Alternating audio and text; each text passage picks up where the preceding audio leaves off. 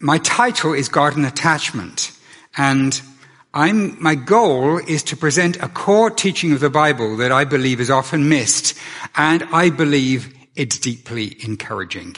Certainly I've been encouraged very deeply as I've studied this. And so my outline today is, first of all, I want, I want to talk about what it means to be human. What it means to be human. Second, God designed us like this and meets this need. And third, why this is so encouraging. So first of all, what it means to be human. If we were to go back into the, uh, the 1960s, 1970s, there was a social revolution where um, there was uh, personal independence was stressed. And here's a, a recent writer has uh, described this. Numerous pop psychology books tell us that separation, self-sufficiency, and independence are the hallmarks of maturity and the prerequisites to true intimacy. So this is the, the kind of the revolution of the 1960s and 70s. Many of us have already taken the road that beckons towards independence, but found instead that it can lead to isolation. When this happens, we assume that we are at fault we have not learned how to be fully independent. The solution many psychology books and psychotherapists offer to combat loneliness and isolation is to be strong enough to stand alone. Don't depend on others to love and affirm you. Know what you want. Find it within yourself. Be your own best friend. Heal yourself. Only then will you be mature and ready for love. And then she goes on to say this has been a complete failure. It actually, the idea that humans are independent does not work. So in the last few decades, there's been uh, some amazing studies that have been done with children that have completely turned this view upside down. And these studies are, are, generally under the title of attachment, and I'll describe to you one of the, the key studies that was done by a woman called Mary Main. What she did did an experiment on a 12 month old child, or many, many thousands of 12 month old childs have done this experiment. They're with their mother, and it's called the strange situation. They go with their mother into a place they've never been to, a room they've never been to with some toys, and they start playing with the toys. And they leave them maybe five minutes, they're playing with their mother and the toys, and everything is fine. and then a stranger comes into the room, and they're watching what's happened through glass windows. A stranger comes into the room and the mother leaves. And the child is distressed about this and, you know, mother's gone and with this stranger and leaves for just a few minutes and then the mother comes back. And what is critical is what happens where the mother returns. so some children, the, the, the, the well-adjusted children, will they'll be very pleased the mothers to return. They'll run, they'll grab hold of the mother, they'll be, they'll be uh, comforted, and then they'll start playing with the toys again. But then they found um, across all cultures and across all ethnic groups, the same kind of patterns. A significant number of children would be, refuse to be comforted. They would just cling to the mother and sometimes get angry with the mother for leaving. And sometimes they would just, and they just wouldn't be comforted. And it took them a long time to settle down. And, um, they, could, they called these children ambivalent or preoccupied. Now it turns out that later in life they found that children, when they did that at this age, later on in life, when they were dating at, at um, maybe in you know their late teens and twenties, they would be, be, they would show behaviour which they would very get easily get very anxious about their partner, and very very easily get you know is this do they love me do they not very sensitive to the possibility they might be abandoned, and very easily triggered by things that might raise their anxiety, and they and they, they term this anxious preoccupied. However, another significant group of children um, when the mother returned, ignored them and would just carry on playing. Now they knew from measurements on the child's body that the child was just as anxious, but they were suppressing it. And the child had learned, hey, life sucks. You people, you know, you just can't depend on people. Even at 12 months old, they'd shut themselves down emotionally, so they wouldn't uh, wouldn't feel the pain. And this predicted behavior, pretty reliably predicted behavior when they were dating and when they were married to somebody who would be, would be very reluctant to get emotionally engaged because life is tough and people abandon you. So why get involved when you know it's going to end up bad in the end? And there were some other results as well, but those were the main results. Um, now, um, what's really interesting when we look at the scriptures is that uh, we see. Uh, actually, let me just summarize this. In the last 50 years, careful observation of close relationships, particularly between parents and children, has led to the conclusion that a specific kind of attachment is at the core of what it means to be human. It's been found, furthermore, that how these children are attached to their, their mothers and then later their fathers actually predicts whether they're going to suffer from mental ill health, whether they're going to be resilient in the face of trauma in their life, um, lots of other things that predicts in their life.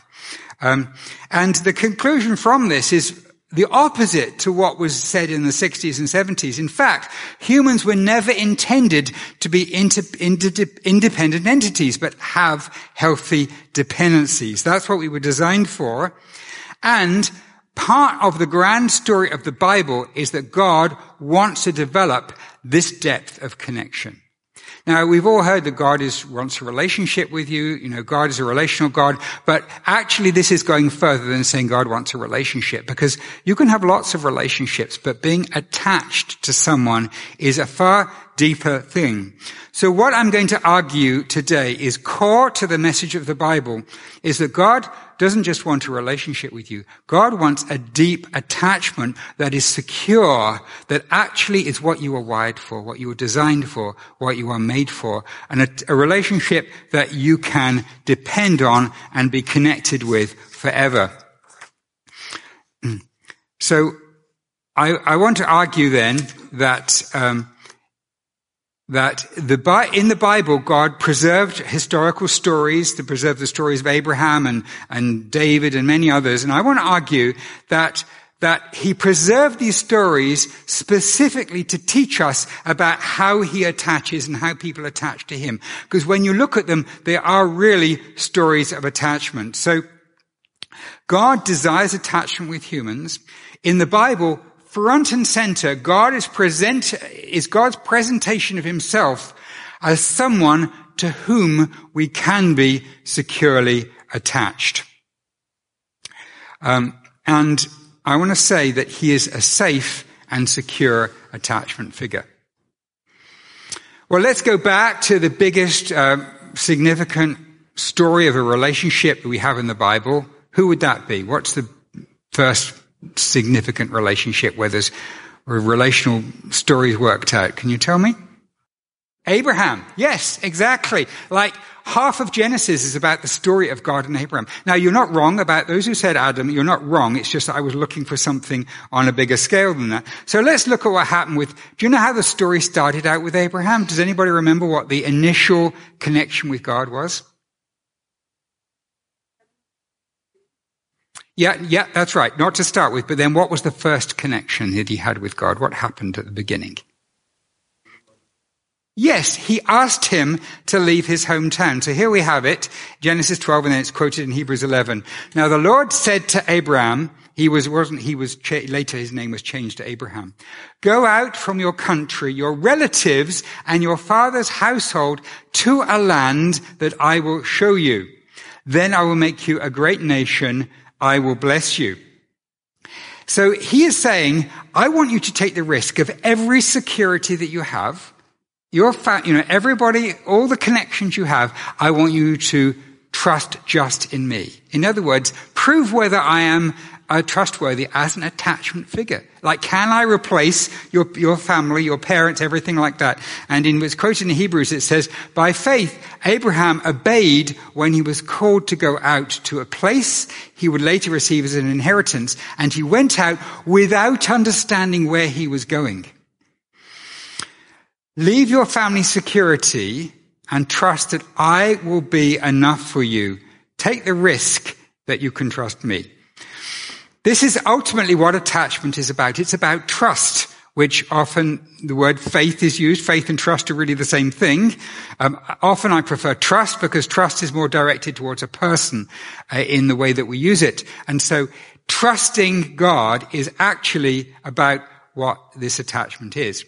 Now, when we see the relationship between Abraham and God developing, this is exactly what it ha- what happens. Abraham is kind of going through times where he says, God, you know, can I trust you? How are things going to work out? And God makes some promises, and Abraham, uh, Abraham um, is is what is God going to keep them? And then we get the amazing story of God making a covenant with Abraham, and a covenant is the ultimate promise of security. A covenant is when um, in, the, in, in, these days, we have contracts which people make, and you sign the contract at the bottom, but there's no relationship with the person you have a contract. You know, if you buy a car or a house or something, you don't form a relationship generally with the person you've bought from. A covenant in ancient times, not just in the Bible, but in, we have covenants from all over the ancient Near East in archaeology. They are formed as a relationship with two people to bind them together. And um, uh, in, in Genesis 15, we read, After these things, the word of the Lord came to Abraham in a vision. Fear not, Abraham, I am your shield. And he made a covenant with Abraham. So what actually happened? Well, those of you who've been here at New Life a longer time, you know that we actually reenact part of this covenant as one of the sermons that I do. But essentially, well, we don't reenact it with all the blood we, we essentially, what happens is Abraham had to cut some animals into two and place them side by side, uh, uh, across one another. And this was a symbolism. And then this was common in all of the ancient covenants. They would do this. They'd cut animals into two. And then the parties who are making the covenant together would together walk between the pieces. And what they're saying is this is so serious that if I break this promise, I want, I'm going to be like, become like these animals that are cut into two. I'm taking this, this, that, this seriously. With Abraham, what God did is he got Abraham to cut the animals and then only God went between the pieces, symbolized by, by a, a, a, a, torch going between the pieces. And what that was saying was, this is a one-sided covenant. I'm promising to, to, to, to, um, to do all these things for you, but actually you, you don't have any performance that's required of you. You just receive this, these blessings that I'm giving you. This is so secure that God himself is making this, this covenant. And so, um, the covenant then is a promise between two people where they are locked together in this, um, this relationship. Now, when we look at covenants in ancient times, when we look at the archaeology, we find that often they're like a father-son type figure, like a, a greater king and a lesser king. There, there, there's usually a greater and a lesser one. But we've never ever see one in ancient religions between God and man. Never. Christianity is unique. Ancient gods don't make relationships, particularly attachment relationships with human beings. What we have in the Bible is not mirrored in any other records of the time in any of the other religions. This is unique that God should make an attachment with a human. And we, when we look at the, the archaeology of, of the, the paralleling what's going on in Genesis 15, it's shocking that God would actually stoop to the, the language and imagery that was that Abraham would understand and say, Abraham, look, I know you're worried and maybe you're, you're insecure about this. I'm going to do the very best thing I can do to give you security in this relationship. So he's recognizing, God is recognizing Abraham's insecurity and doubt, which uh, before this passage, Abraham's been expressing his doubt. And he's saying, I want to give you the greatest security that you know I'm there for you. You know I will never abandon you. You know you can trust me. I asked you to leave your family because I, I, would provide for you. You can trust me. And eventually, as it were, as we know, it worked out and everything was promised to Abraham came true. So why is this given to us in the Bible? Which is, why is such a long story of Abraham given to us? Because God is very concerned that we understand how he does relationships. God's giving us that story as a pattern. And the pattern is this. He asks us to do things. We trust him. We commit to him and he comes through. He will not abandon us. And we read this story for a purpose because he's giving us a pattern of what he is like. It's not the only pattern. In fact, the Bible is full of such patterns. When they've looked at children and they've seen what, what actually constitutes a, a relationship, how do these children make relationship with their mothers and with their fathers? One of the key things they found is the face. It's face to face. The child engages the mother and the mother engages the child and through that attachment occurs. And we'll see that idea in a minute coming through in the Bible. But um, uh, another idea is that in attachment, you attach to somebody who's stronger, who's wiser, who, who can provide for you, who, who you can, can care for. Uh, well, you might say, well, how does that work in marriages? Because marriages are attachment. Well, the best answer I've heard is that um, in a marriage, you take it in turns to be the stronger and wiser one. So I don't know if the married people here can, I think that's true. I think that's a good answer. You know, sometimes you need them, sometimes they, they need you, but it's not one person who's always providing for the other one. So in attachment, you know you will never be abandoned. Hmm.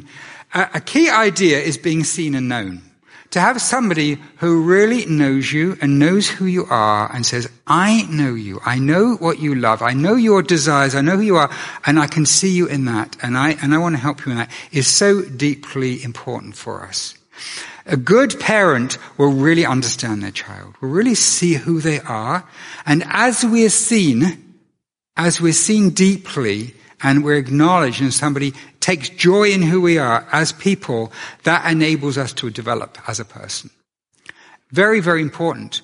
And what we see in some scriptures, uh, amazingly how important this is. So, for example, in the, in one of the Psalms, it's all about God, David saying to God, "You know me. You know everything about me. You've known me since I before I was born. You know, you know every single thing about me, uh, and how wonderful that is to me."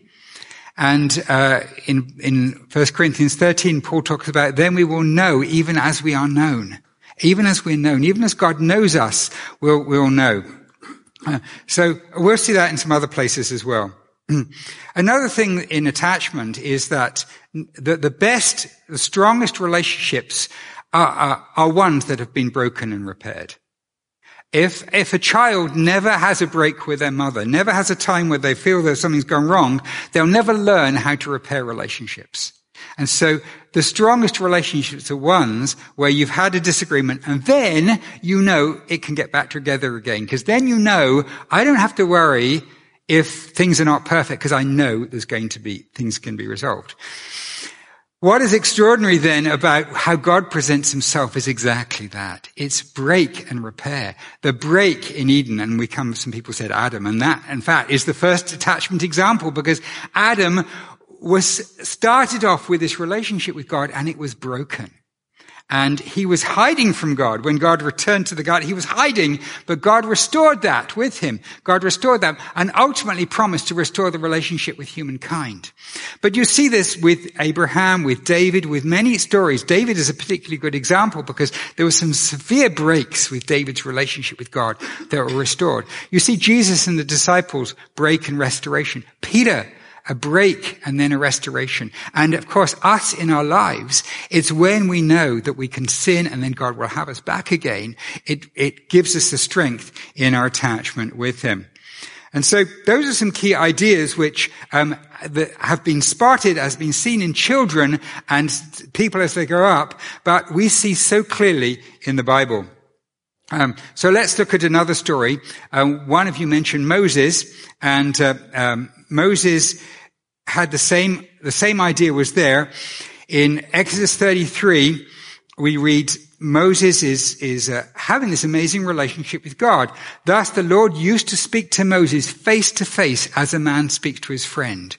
There was a tent pitched outside the camp. Now we don't know what Moses looked like, what God looked like to Moses, but some way God appeared to Moses and he could have this, this, uh, intimate conversation with him. So Moses said to the Lord, if your presence will not go with it, with me, be, with me, do not bring us up from here. And he's talking about going into the promised land. He's saying basically, God, I need you. I need you to be with me. I'm not prepared to go anywhere unless you are with me. And the Lord said to Moses, this very thing that you've spoken, I will do. For you have found favor in my sight and I know you by name. Do you see? Isn't that special? He knows Moses. He knows him intimately. He knows everything about him. And so Moses can go with confidence to lead this horrific group of people um, because God is with him and God will never leave him. Well, I could spend a lot more time going through stories, but I'm just going to summarize some of them. The person who followed Moses was, was Joshua, and we read jo- uh, uh, God saying to Joshua, as I was with Moses, so I will be with you. I will not abandon you or forsake you. Pure attachment language, which he needed at that time because Moses was gone. Moses was like his father figure. Moses was gone. Um, and then uh, we can read on. In Isaiah, Isaiah says, but God said, the Lord sorry, that Zion said, that's Israel, the Lord has forsaken me, my Lord has forgotten me. Can a woman forget her nursing child, that she should have no compassion on the son of her womb? Even these may forget, yet I will not forget you. God's promise that He is the kind of God who will not abandon us, who will be, take hold of us, and we can be secure in Him.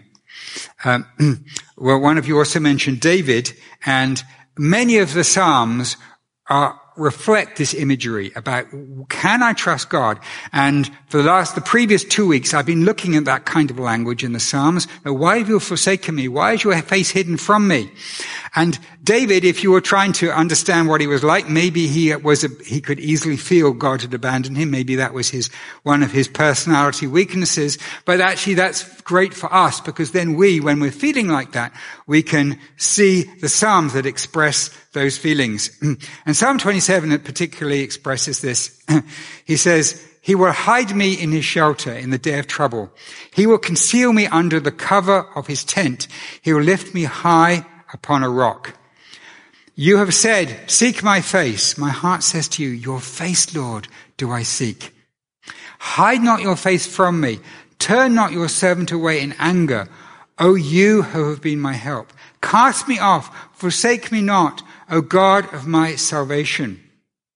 For my father and my mother have forsaken me, but the Lord will take me in. Do you see this language? Exactly what I've been talking about. God is positioning himself as the one who will provide, who will stand in that place as the one who will be our ultimate security. That he will never abandon us. He is there for us. He is the one we can come to and trust. Now, of course, God designed us in this way. God, God created us and we are wired for a relationship with God. But it's not just a relationship with God. Oh, he's a good friend of mine. It's this kind of relationship where he provides for us and we can be fully human because we know he's always going to be there for us.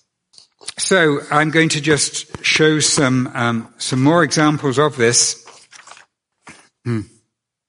That was Psalm 27 and, uh, we could go and see more in the Old Testament. There's lots of places in the prophets where God is speaking to Israel and he's speaking languages of, of like, you're, you're, you're my child. Why have you gone away? Come back. I will look after you. That same kind of language. But when we come to the New Testament, we see what made it very clear in the Old Testament reach a brilliant intensity of, of attachment. And you see the language so strong. Jesus says, I will not abandon you as orphans. I will come to you. He says that to his disciples.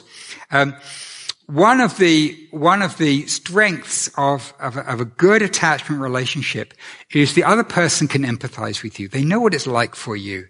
They can they can feel what it's like, and this is stressed in in our relationship with Jesus. For we do not have a high priest who is unable to sympathize with our weaknesses, but one who in every respect has been tempted as we are, yet without sin. So that means he he can see us and he can see what we like, and he knows what it's like for us. He knows what it feels like to be where we are. Um, um, so here's another statement. Hmm. For I am sure that neither death nor life, nor angels, nor rulers, nor things present, nor things to come, nor powers, nor height, nor depth, nor anything else in all creation will be able to separate us from the love of God in Christ Jesus our Lord. Isn't that uh, isn't that clear? Isn't that amazing? It's the security that we can have. Nothing can separate us from his love because of what Jesus has done.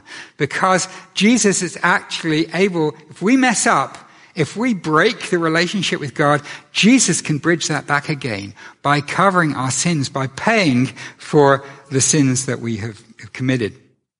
Um, earlier on, uh, when we started, Anne quoted a verse your life is hidden with Christ in God. In, from Colossians. Our life is hidden with Him. Our life is hidden in Him. Um, and that, that's part of something, and I've not put any verses up for you, but there are, there are many, many, many verses that talk about the core idea of what it means to be a Christian. The core idea of what it means in the New Testament. Now, sometimes the core idea is presented as our sins being washed away. Sometimes the core idea is presented, well, you're going to go to heaven. But the way that the New Testament presents it is union with Jesus, united with Him. And it says our sins are dealt with because he died on the cross and because we're united with him, our sins are dealt with. We know we're going to go to glory because we're joined with him and his glory. He's in glory. So all the benefits that we have as a Christian. All the benefits that we have come from being connected with Christ. Now, what does that mean? Connected with Christ. It means inseparably joined to God. This is extraordinary that God should actually want us mortals to be inseparably, eternally connected with Him. What an extraordinary fact. This is the ultimate attachment. And this is what Jesus came to do. Um, as I studied this and as I read this, I became very excited. And you can probably tell that this, this excites me and excites me for a number of reasons. Partly excites me because it really enriches my relationship with God. When I know that when I'm feeling kind of a bit, I need you, God. God doesn't mind because that's what he wants. He wants me to come to him. You know, just like a parent, if your child's fallen over and they've grazed their knee, the parent wants the child to come to them to be patched up because that's what the relationship's about. God actually wants me to need him. He wants that. And that really enriches my relationship with God. Another thing it does is it enriches my relationship with other Christians because I realize that actually Jesus came to create a community of love that's not just doing nice things for one another, but it's people who are there for one another, whatever it takes. People are going to be there no matter how bad things are, because that is what God is like. And that's the community that Jesus wants. And I find that so encouraging and enriching. Um, the other thing that, uh, uh, among other things, reasons why I'm excited about this is it, it's Christianity is so different to every other religion that's there. I mean, Islam. Think of Islam. Does the God of Islam, does Allah want to attach? No, he's totally other. You can't see, he's just completely separate. The idea of attachment would be horrific to, to Muslims that you would actually attach to God. There's nothing in Muslim teaching that's got anything like this kind of attachment language. Nothing whatsoever. Um, not only, what about Buddhism? Well, Buddhism is actually the opposite, because in Buddhism, it's actually about non-attachment. It's about actually detaching yourself. The way to stop worrying is just detach yourself. Don't, if you, if you're worried about somebody, then just detach from them. Um, the, the, the, in the historical records of the Buddha, when he wanted to go on his search for, end suffering, he actually, his wife was giving birth to their first son, and the day she was giving birth, he walked out and left because he wanted to discover what the, you know, how to deal with suffering. And you deal with suffering, he discovered, just by not being attached to anybody. Not worrying about anybody, then you don't you don't suffer. You know, you just detach from it. And so this is the opposite teaching to Buddhism. It's not just different, it's the pure opposite. So what about um, Hinduism? None of the Hindu gods have got the kind of uh, uh, language that's used here. It's just not part of the culture. New Age spirituality, um, the ki- other kinds of religious ideas. No, they're impersonal. They're forces. They're spiritual forces. They're not about a personal God who wants to be connected with you in this way. Um, but another thing that helps me, and I'm going to end with this, is that it helps me understand when things can go wrong. God understands this very core part of our humanity. Far from turning his back on us, he embraces it. Partly this is because he's made us in this way, and partly he himself is like this. So God actually, God's own nature is one that attaches, which is completely different to, to other religions. And God is unique among the gods. So, um, I want to then talk about some things that can go wrong. So, uh, sometimes I'm stressed about whether God cares. Uh, and, and can I trust him? Uh, does God really care for me right now? And when I realized that actually asking questions like that is the norm because we, this is about what what relationships are. And if I'm asking a question like that, I don't have to say, oh, something horribly wrong with me. I have to say, no, this is how relationships, attachment relationships work. There are times when I will be stressed does God care? And God will repair that and come back and, and he will make it, make, make, um, me, uh, take away my, my concerns. And part of growing, as a child grows in a family, the child has to learn that just because the parent isn't there, doesn't mean that the parent doesn't love them. And it's the same with God. We have to learn that God, we might not feel God's presence all the time, but he still loves us. And so, so the other thing is sometimes we can have something go wrong that we can have the, the reaction of that young child that just ignored the mother when they returned that say, Oh, I don't need anybody. I'm just going to depend on myself. I've just got, I just can't trust anybody. And we can have the opposite reaction to God. And that can go wrong. And the solution to that is we have to recognize that this is something we need to work on and we need to go into this, um, uh, get to the point where we can be attached to God. Um, and the good news is the detachment repair leaves us even stronger. Mm. So, uh, this is why this truth delights me so much. It enriches my relationship with God. It helps me understand my relationship with God. Um, and one of the big questions that comes from work with children and in our relationship with God is how you repair. When things have gone wrong, how do you repair? And you repair from an experience of a relationship. You repair as you experience God's love. And uh, you, you repair by stepping out and taking a risk and saying, um, I want to trust you, God, and putting yourself in a position where He can love you, and just like Abraham did. Now, it may be that this morning you're not a follower of Jesus. You're not a Christian. You may be interested and you say, well, this sounds good, but how do I get into this point where God says he will never abandon me? Like, how do I get there? This sounds really good. Well, you do what Abraham did back in, in the beginning when God said, I want you to trust me. I want you to trust that I will look after you. I will be secure for you. And what you do is you say to Jesus, Jesus, I want to trust you. I want to trust you with my life. I want to take that step of following you. And when you do that, then he begins this relationship with you, which will never die. It will last forever. You're taking a step of trust. And so, um, I'm conscious as I'm giving this that as I'm showing this slide here, there may be people who right now are in, on the first bullet point. They're stressed about whether, whether God cares for them. And whether they can trust him. And I want to let you know that that's not, that's not abnormal. That's normal in any deep trusting relationship that you should go through this. On the other hand, there may be people who are saying, you know, I, I just, uh, God's there, but you know, I'm, I, I, I just live my life. I, I take care of myself. And you may not be saying that, but that's really how you're living your life. And I want to say to you, yeah, that's something that happens, but I want to pray for both people in this situation. I want to pray for you if you're in the first line there, and I want to pray for you if you're in the, second line there. Um, and I'm going to pr- I want to pray that God repairs this with you and restores this relationship with you. Father, I thank you that right from the beginning you've pre- presented yourself as a God who wants to deeply connect to us, who will never abandon us, who is with us. I thank you, God, for that. And I thank you for how much that encourages me.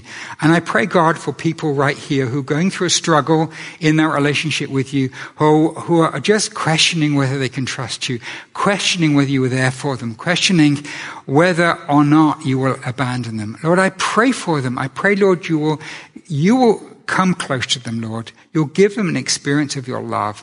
You will enable them to trust you and to take these words of scripture to heart and to believe them. And Lord, for those of us who are just living our life in our own strength because we don't really think we can trust anybody, Lord, I pray for those of us, Lord, to be able to give ourselves to you, be able to trust ourselves to you, be able to take that step.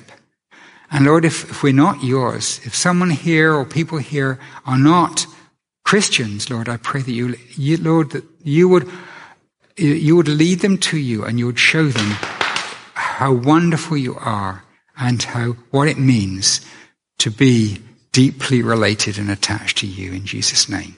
Amen.